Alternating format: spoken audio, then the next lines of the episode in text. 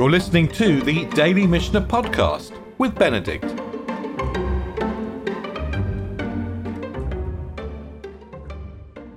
Yesterday we were looking at boundary cases in terms of the quantity of challah that we needed to remove, or how, sorry, the quantity of chametz. That's a Freudian slip, the equation of chametz and challah. We were looking at the quantities of challah that we need to remove, but we talked, of course, about the identity or the parallelism between challah and matzah and chametz. And today we're going to look at some more parallels, but we're going to go firmly back into the subject of chametz. And remember that we talked yesterday about the fact that timing wasn't very accurate in the time of the Mishnah. So it wasn't as it, today, you know, we have a, a doctrine that something that um, dough is chametz after 18 minutes, and we can time it with a stopwatch. But they didn't have stopwatches. So they are going to assess whether dough has fermented by how the dough looks. And today we're going to look at a Mishnah which deals very much with how the dough looks, how it looks in the bowl. And just in order to, and this this Mishnah is full of puns. Uh, we're in the seventh Mishnah of of um, chapter, th- sorry, the fifth Mishnah of chapter three. This Mishnah is full of puns, and just to kick off, I, I wanted to just make sure that we all had a couple of words in our heads. And the the word or the root sayar, sin ein resh, sin ein resh, spelled with an ein, means hair. Sa'arot are hairs. So se'ar spelled with an ein means hair. If we spell it with an aleph, sin aleph resh, it means leavening. It means yeast. So we're going to make a little bit of a play on words between hair and yeast, between se'ar and se'or. And, we, and if you don't believe me, by the way, I'm just going to remind you of the pasuk, which we've come back to time and time after time and time again. We come back to this pasuk. Matzot yechelet shivat hayamim. Matzot are going to be eaten for seven days.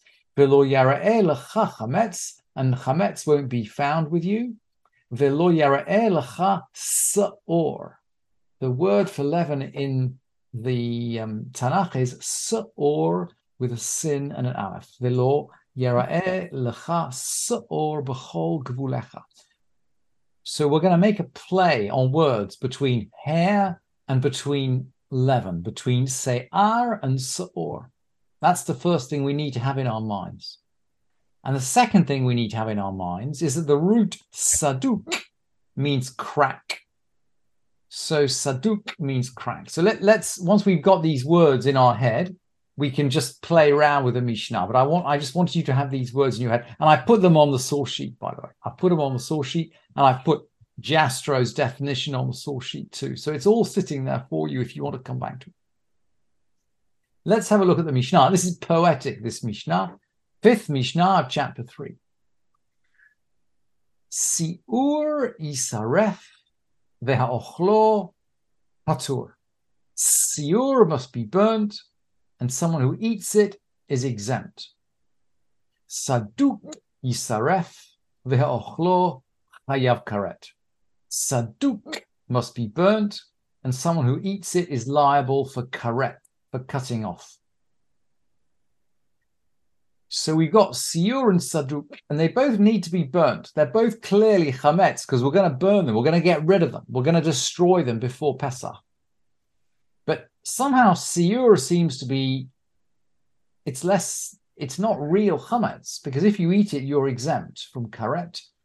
Saduk is much more serious. If you eat Saduk, you've eaten real chametz and you're liable for karet, for cutting off. So now the Mishnah, and I've tr- I haven't tried to translate Siur and Saduk because we don't know how to translate them, and the Mishnah doesn't know how to translate them. They're untranslatable words, but the Mishnah is going to try to figure out what they're is going to try to figure out what they're like. So let's have a look. The um, Siur. What is Siur? You can see this comes from the root of Seor, by the way, but it's not Seor, it's Siur. Ezahu Siur Karnei Hagavim, like locusts' horns, or this could be like grasshoppers' horns. These are tiny, tiny, fine cracks. They're so thin. They're like the proboscis of some grass. Maybe a, gra- a grasshopper is probably better than a locust as a translation. You know, these the the grasshoppers have got these enormously long horns coming out of their heads. They're just like long, fine, um, sort of uh, feely out things. So siur is is dough, and on the top of the dough we can see a little bit of cracking that looks like a hairline crack. It looks like just like the thickness of a locust's horn.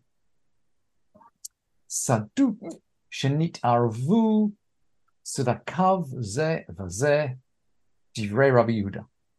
Saduk is when the cracks have intermingled with each other. This is according to Rabbi Yehuda. In other words, we've got these hairline cracks, but we've got more than one hairline crack, and they're all joining up.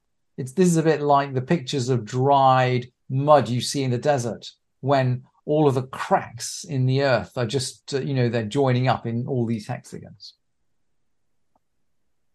That's Rabbi zevazeh. The sages say doesn't make any difference. Karet. That for both of them, someone who eats it is liable for karet. And how do the Chachamim define siur? Ve'ezahu siur kol shehichsifu panav kadam she'amdu sa'arotav. Kol shehichsifu panav kadam she'amdu sa'arotav. What is siur? When its face is uh, is whitened, when its face is blanched, whose face are we talking about? I think we're talking about the face of the dough here. But hang on, but here's the pun coming. Adam she'amdu sa'arotov, like a man whose hair is standing up. When you're so scared that your hair stands up on end, then your face goes all white.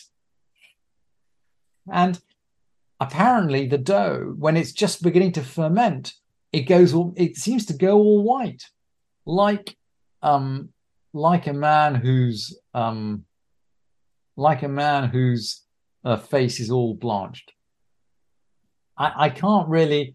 I mean, I can. I can't do anything more than take this at face value because we don't really understand the, you know, what dough looked like in the time of the Mishnah and how you define these. But I'm. I mean, we can see the play on words between Se'ar and say and Se'ar and Se'or, and gosh, well, they didn't have um, they didn't have stopwatches in the time of the Mishnah, so they are completely dependent on uh, on what they can see. And I think, by the way, what the Chachamim are saying, by the way, is that if you can see these cracks on the top of the dough, there's a lot more underneath the dough. In other words, what you see on the top reflects what is going on below. And of course, that's why both for Siur and for Ziduk, they say, look, guys, you know, you don't eat it. You don't eat it because you're chayav karet if you if you eat it. The Mishnah then goes on to talk about, I mean, we're talking about removing this stuff. The Mishnah then goes on to talk about what happens if the removal day is on Shabbat. So if Pesach falls on Shabbat, that's not really a problem because we get everything ready for Pesach anyway. But if Erev Pesach is on Shabbat, and this happens very, very rarely, by the way, the way the rabbis organize the calendar to make sure it happens very, very rarely. Sometimes happens though.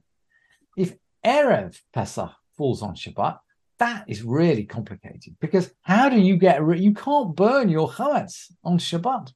What are you going to do with it? How are you going to get rid of your chametz on Shabbat? That's the question. The next question the Mishnah addresses in Mishnah six. Arba'asah shechal yot b'Shabbat. The 14th falls on Shabbat. And we're going to have Rabbi, Me- Rabbi Meir now. Muvarin et akol milifnei Shabbat divrei Rabbi Meir. Rabbi Meir says, look, we're going to get rid of everything before Shabbat. And that is pretty much our practice now. I mean, we, by the way, keep a couple of halot, a couple of loaves of bread to actually eat on Shabbat. So we don't get rid of all of it.